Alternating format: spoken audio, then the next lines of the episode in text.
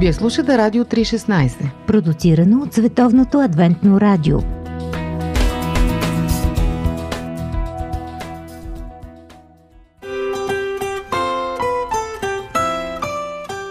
По пантофи.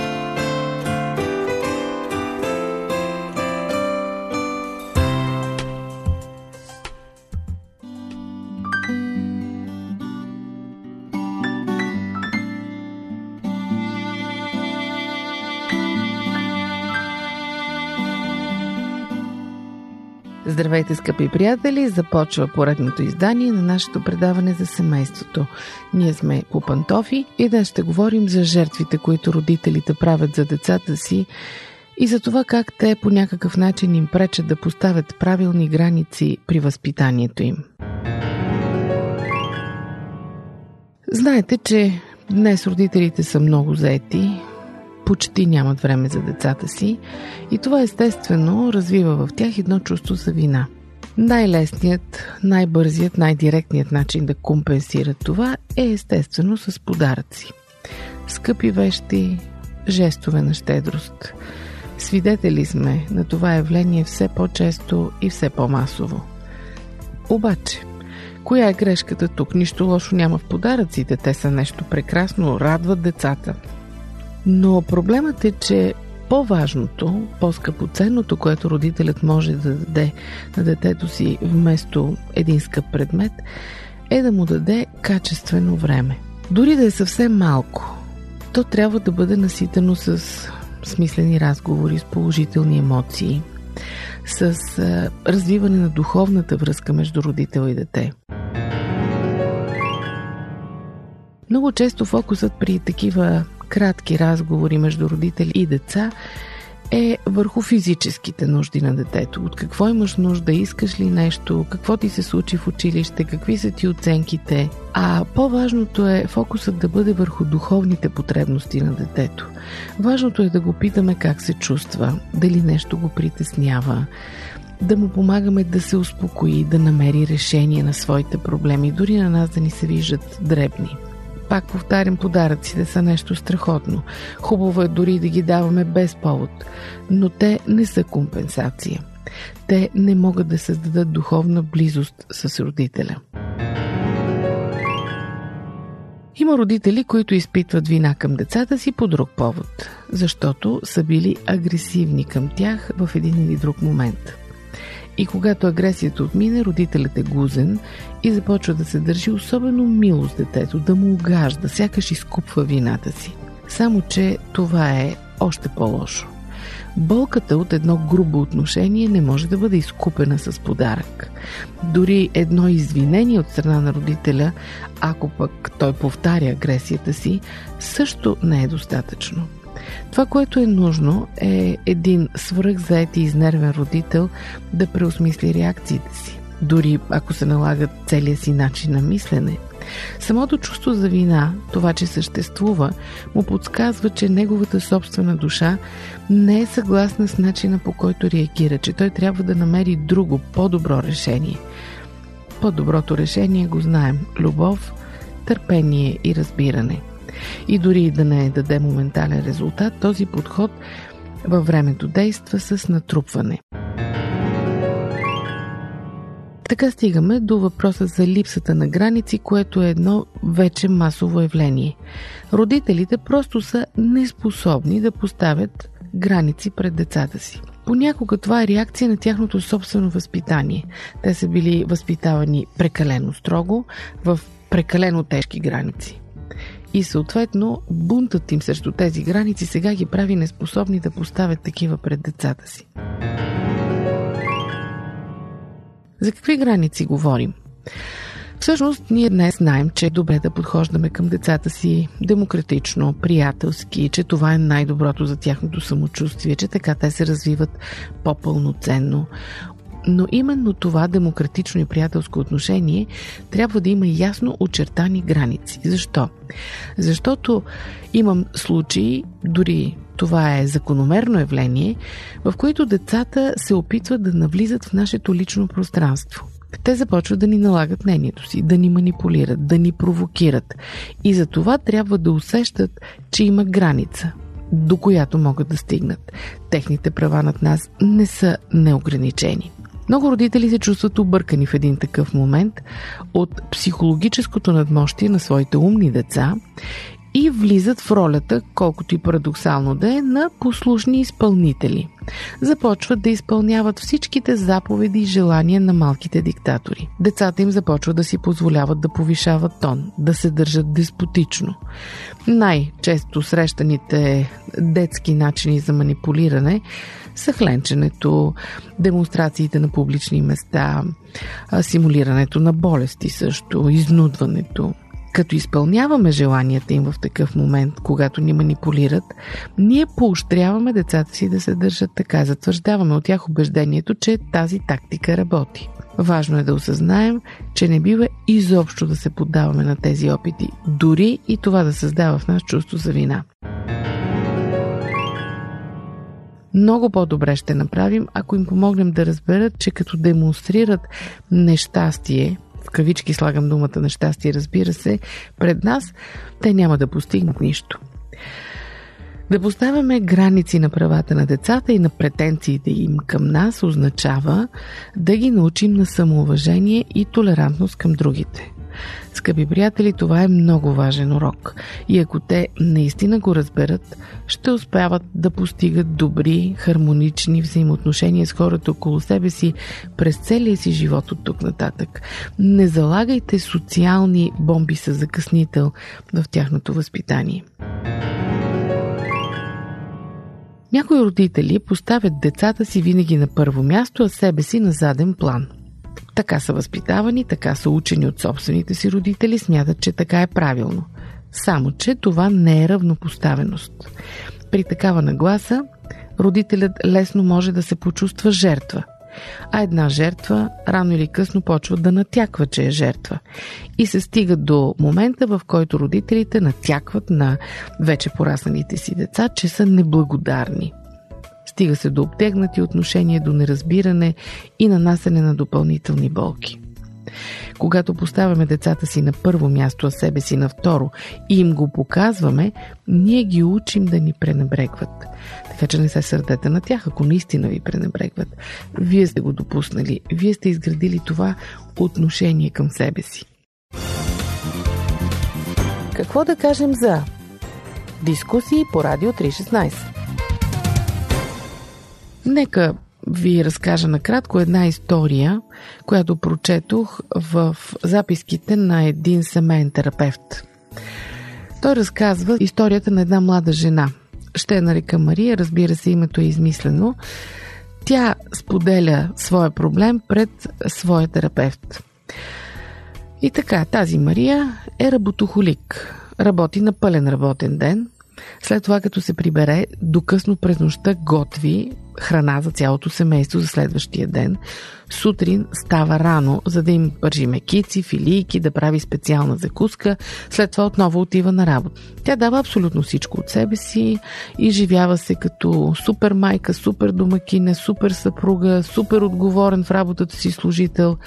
И резултатът е, че е винаги супер уморена и супер изнервена. Фактически, според диагнозата на терапевта, Мария се е превърнала в класическа жертва на собствените си погрешни убеждения. Тя самата е възпитавана от своите родители, че комбинацията от трудолюбие и себеотрицание това е най-голямата добродетел възможна за една жена. Така тя изгражда един идеален образ за себе си, към който се стреми с всички сили, дори с цената на здравето си, с цената на пълно изтощение – замяна естествено очаква да бъде оценена, да получи признание за тези свръхусилия, които полага. Нещо повече, тя очаква всички останали членове на семейството да следват нейния пример и да бъдат също толкова отдадени и перфектни като нея. Само, че не се случва нито едното, нито другото. Нейният съпруг и децата й приемат за дадено всичко, което тя прави и изобщо не полагат никакви старания за перфектност. И това, което най-много е наранява, че се стига до следния парадокс. Те започват дори да я избягват, защото нейната нервност ги плаши и те се чувстват по-спокойни, когато я няма. В усилията си да бъде перфектна вкъщи и перфектна в работата, Мария не забелязва, че се е превърнала в една скучна, изнервена, мърмореща и постоянно изискваща от околните жена. Да, става рано сутрин, прави закуска, но не я поднася с усмивка на децата и мъжа си. Не им казва, че ги обича, не знае как да се забавлява и разбира се дълбоко нещастна в своята самота. Не разбира защо, когато прави всичко както трябва, когато дава всичко от себе си, не получава удовлетворение и не се чувства щастлива. Защо никой не забелязва колко е изключителна? Защо съпругът ти става все по-студен към нея, а децата предпочитат неговата компания пред нейната? Така Мария стига до кабинета на психотерапевта и споделя с него колко нещастна се чувства. Тогава неговият отговор е изненадва. Той казва, че самата тя е причина за собственото си страдание, защото не обича и не уважава най-напред себе си. Прави безброй жертви, компромиси със себе си в името на семейството. И така естествено пропуска да забелязва хубавите неща в живота или казано простичко щастието. Да, вкусната храна е нещо чудесно, но когато е гарнирана с любов. И най-подредената къща е тъжна, ако няма атмосфера. Без топлината на чувствата, животът се превръща в една безсмислена студена въртележка. Така се стига до терапията. Мария, под влияние на своя терапевт, се отказва от идеята за перфектната домакиня, перфектната жена, изобщо перфектният човек, прави размествания в ценностната си система, подрежда себе си, след това съпруга и децата си и чак тогава работата и къщата, започва да спи повече и да си позволява да изпитва удоволствие от живота. Краят на тази история е щастлив. Тя преживява промяна. С нея се случва нещо невероятно. Започва да се усмихва, започва да разбира, че животът е прекрасен. Отношението на семейството и към нея също се променя. Разбира се, за съжаление, не всички истории завършват толкова добре. Защото просто не можем да подредим приоритетите си правилно, да сложим границите на правилното им място и съответно не само ние сме нещастни, но правим и децата си нещастни. Ако направите всичко това, което е направила тази Мария от историята, и децата ви ще се чувстват по-добре, защото няма да им тежи усещането, че се жертвате за тях. Няма да създавате и в тях чувство за вина. Няма да има какво да ги настройва срещу нас. Нищо няма да им пречи да се чувстват благодарни и да ви обичат. Това, от което децата ви имат нужда, за да са щастливи, е да виждат вас щастливи и усмихнати. Тогава границите се поставят лесно и се спазват лесно. Това беше от мен по пантофи за днес. Дочуване до следващия път.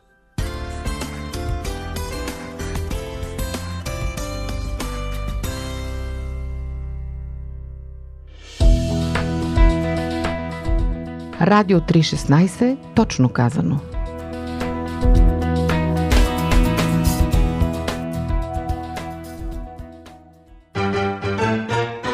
Живот! Джобен формат.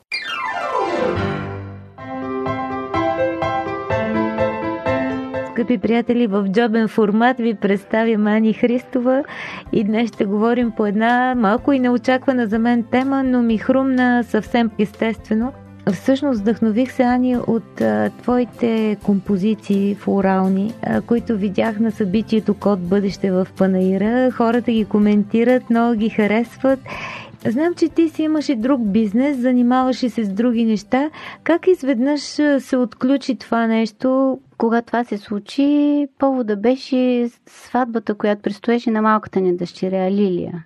Аз се занимавах с това магазинче, управлявах го, грижих се за него. Съвсем друга сфера Съвсем си била. друга сфера се занимавах. Изведнъж, но ние жените обичаме да редим вазички. Кое е по-различното? а, ами до момент нямаше нищо различно и при мен. И от позиция на годините, 8 откакто се занимавам, всеки път виждах как нещата не са добре, не са такива, не са пипнати. Обикновено е картончето, по Винаги го разбирах това нещо. Но със същата тази сила, в която го разбирах, с двойно-тройно повече беше желанието ми да продължавам да го правя. И тази сватба украса на колата, на къщата, на целия вход от шестия етаж до Това е първия. е голямо доверие, колата на булката. Да. да не се повери на професионалист, да. а на мама. А на мама, която до сега изобщо не се е занимава с тези неща. Тогава разбрах, че всъщност това е нещо, което искам да правя. И това всъщност е в мен. Четох наскоро, че японските таксиметрови шофьори обичали да си окачват малка вазичка на предното стъкло. Само да кажа, че японката, която приготвяйки баната, стръка който ще отреже е потопен в съд с вода, ножицата също е под вода и тогава се реже цветето. Не го Защо? прави в никакъв случай извън съда с вода. Отрязва го под вода, изважда го и започва да му намира местото на гензана. Това изкуство в Япония е изключително ценно. То наистина е изкуство. От приготвената екипана в един дом се личи отношението на гостите, които ще пристигнат домакините, приготвяйки екипана. Ти правиш ли подобно нещо вкъщи, когато си правиш украса? Това е нещо, което винаги ми фигурира в дома, защото много ми е приятно да създам топлина и уют в дома си. Даже понякога хората не го разбират. Не може всички от всичко да разбираме и да го правим.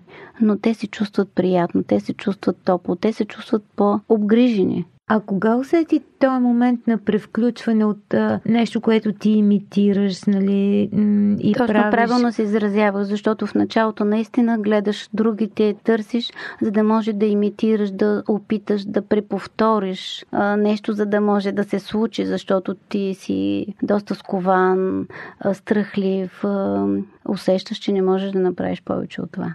Знаеш, и твой случай ми е интересен, защото ти на каква възраст разбираш реално, че имаш дарба? На 43, когато бях. Кога дойде този момент, в който ти усети, че вече можеш да го правиш на друго ниво и какво направи в тази насока? Ами просто човек в себе си усеща, че е до тук. Много силно го усеща. Mm-hmm. Правиш Усети си граница. Усещаш тавана. някаква граница, усещаш някакъв таван, който не можеш да прескочиш. Колкото и да гледам рисунки, картини, колкото изкуство да наблюдавам, ти усещаш таван и не можеш да преминеш оттатък. Тогава се случиха две неща. Имах един доста тежък проблем с себе си. И това започна а, да се променя. Малко по малко. Аз започнах да виждам, че действително греша в мисленето си. Започнах да разбирам, че съм си изградила някакви възгледи на моя основа или на нещо, което някой ми е придал в детските си години. Защо yeah. съвсем грешен да, модел. Съвсем грешен някакъв модел на възприятие, на отношение на какво е приятелството. И това продължи доста време защото да. не е, защото е изключително болезнено, тъй като ти смяташ, че се разделяш с нещо, което е много ценно и това няма да го намериш повече никога. И тогава, когато всъщност моя мироглед се подреди по един начин, който докара мир на мен, докара мир и на взаимоотношенията ми с човека. Да, успокои нещата, успо... не ги развали. Успокоиха се, не ги развали. Не само те станаха по-добри. Обаче чакай малко, какво общо има с флористиката това? Ами, това е, това е нещо, което аз лично много силно преживях и точно в момента, в който това спокойствие по отношение на взаимоотношенията ми с този приятел се успокоиха и се подредиха, Mm-hmm. Просто ми се отвори хоризонта на възприятията ми, а, душата ми се освободи. И в ония миг всъщност вече разбрах, че онат, от което сега ми трябва, съзнание. До този момент правих нещата, както ги чувствам, усещам, yeah. докато лаик. След това, следваща стъпка. След това, ти научаваш нещо и приложението е на следващия ден или минута, не знам, толкова си скорострелна. Действително го правя така. Научавам нещо и искам да го приложа. Тогава един ден, една сутрин беше, изведнъж си казах, че тази година аз правя 50 години. Имам юбилей. И хората, нали, като имат нещо, някакъв празник по-голям и така си искат как ли да го прикарат нали, нещо Да. по-забележително, нещо да е по-интересно, по-да остане. А и аз по същия начин реагирах с тази разлика, че за първ път ми се случва да мисля за рождения си ден половин година преди това. Изведнъж просто абсолютно бях убедена в това, което исках. А всъщност много исках да завърша един професионален курс по флористика и аранжировка. Код бъдеще с пастор брат Торп. Слушайте в сайта на Радио 316 и гледайте в сайта на Hope Channel България. Скъпи приятели, в джобен формат днес си говорим с Ани Христова за начина по който тя открива своя нова дарба, когато е на 43. Харесва и да прави флорални композиции и наистина го прави, но не професионално, когато в един момент разбира, че има нужда от знания. Така избира и подаръка си за своя 50 годишен юбилей. Съвсем осъзнато. Иска курс по флористика. Нейната история продължава.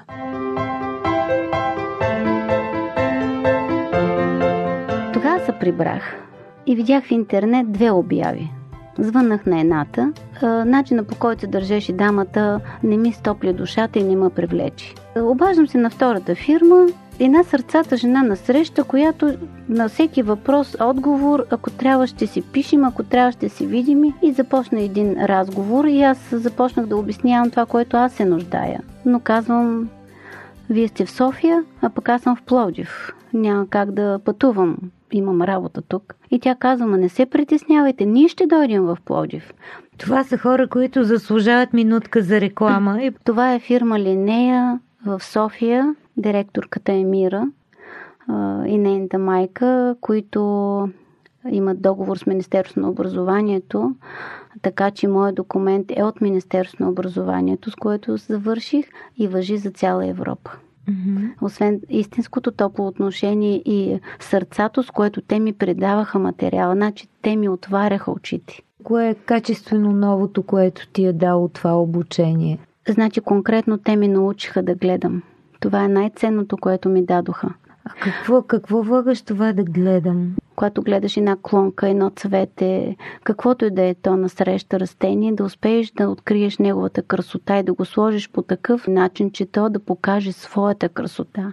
Така както в нас хората, всеки има красота, ако успееш да го отключиш на точното местенце, ще видиш много хубави неща в човек. Трябва да се Така фокусираш в Всъщност, гледането. Да, всъщност това е едно от правилата в икебаната. Икебаната е изкуството, в което трябва да търсиш красотата на клонката, която държиш, за да можеш да я поставиш както трябва, за да може тя да се види и да прави това, което искаш. Много интересен пренос Това ме научиха. и към взаимоотношенията, защото понякога ние се фокусираме в, негативния. да, в негативния момент, в чупеното, в гнилата част. И всъщност те това направиха с мен. Те ми показаха как да гледам на нещата. А другото просто са професионални правила. Аз си пращам композиции тя казва... а, Дава това- оценка, тук дава е добре, оценка, тук което може много ми по-добре. помага, за да продължавам да, Мгм. да виждам нещата. За... Всеки има нужда от ментор. Всеки има нужда от ментор, да. Някой по-добър от него. Спомних си, че ми беше казала, че това отношение към красотата ти си го носила винаги и е имал случай при една психодрама, в която ти е зададен този въпрос, защо толкова обичаш красивото и ти тогава не си имала отговор. Намери ли го чрез флористиката, чрез тези цветните композиции? Да, тогава беше много интересно, защото бяха ни дали една задача. Да всеки да направи една кутия, с която да изобрази себе си. И моята кутия беше красива. И всичко си имаше своето место, и всичко беше много цветно. И те просто, водещите винаги провокират. И тогава, когато ми го зададаха, много ми жегна в сърцето. Сега просто разбрах, че това е моята необходимост да се изразявам. Аз по принцип обичам асиметричния стил украси. Бих направила симетрично, нямам проблем. То пак е красиво, но някакси много ме тегли асиметрията. Той по прическата ти личи Да, сега да кажа. И когато дойде директорката и му обучаваше, Питах я, защо ми допада асиметрията, защо всички композиции, всичко, което правя, предпочитам да е асиметрично. И тя тогава ми каза, че всъщност съм артистична душа и чрез изкуството аз показвам тази артистичност. Директорката ми каза така, имаш дарба, Онова, което ти трябва е практика. И когато човек е, носи някаква дарба и работи това нещо, развива го и се развива, ти започваш да имаш един по-фин усет към всичко автоматично. Започват да се отварят, поне с мен така се случи, усета към цветовете, усета към дома, усета към градината, към природата, към къщите, към, към всяки ъгъл, който зърнеш. Просто ти виждаш всичко това. Но по-интересното е за мен, че душата ти става по-финна към усещания към хората, по-чувствителен към тяхните преживявания и емоции. Красотата по много странен начин докосва твоя свят вътрешен. Лека провокация към теб, защото видях, че полагаш една психологическа нишка. Приеми го като по-весел въпрос, като види една повърхност къщи е така масичка или дори на гардеробите отгоре са наредени чешленца. Не, не са произведения на изкуството, но гобленчета, красиви снимки. Но не остава празна повърхност. Всичко е запълнено. Имаш ли тълкуване? Това е личен, личен вкус към нещата. Тук никой не бива да се забърка. А, този отговор много ми хареса. Много добро попадение. Благодаря ти. Имат още въпроси, но предпочитам да, да свържим с смях. Да. Много ти благодаря. Много благодаря.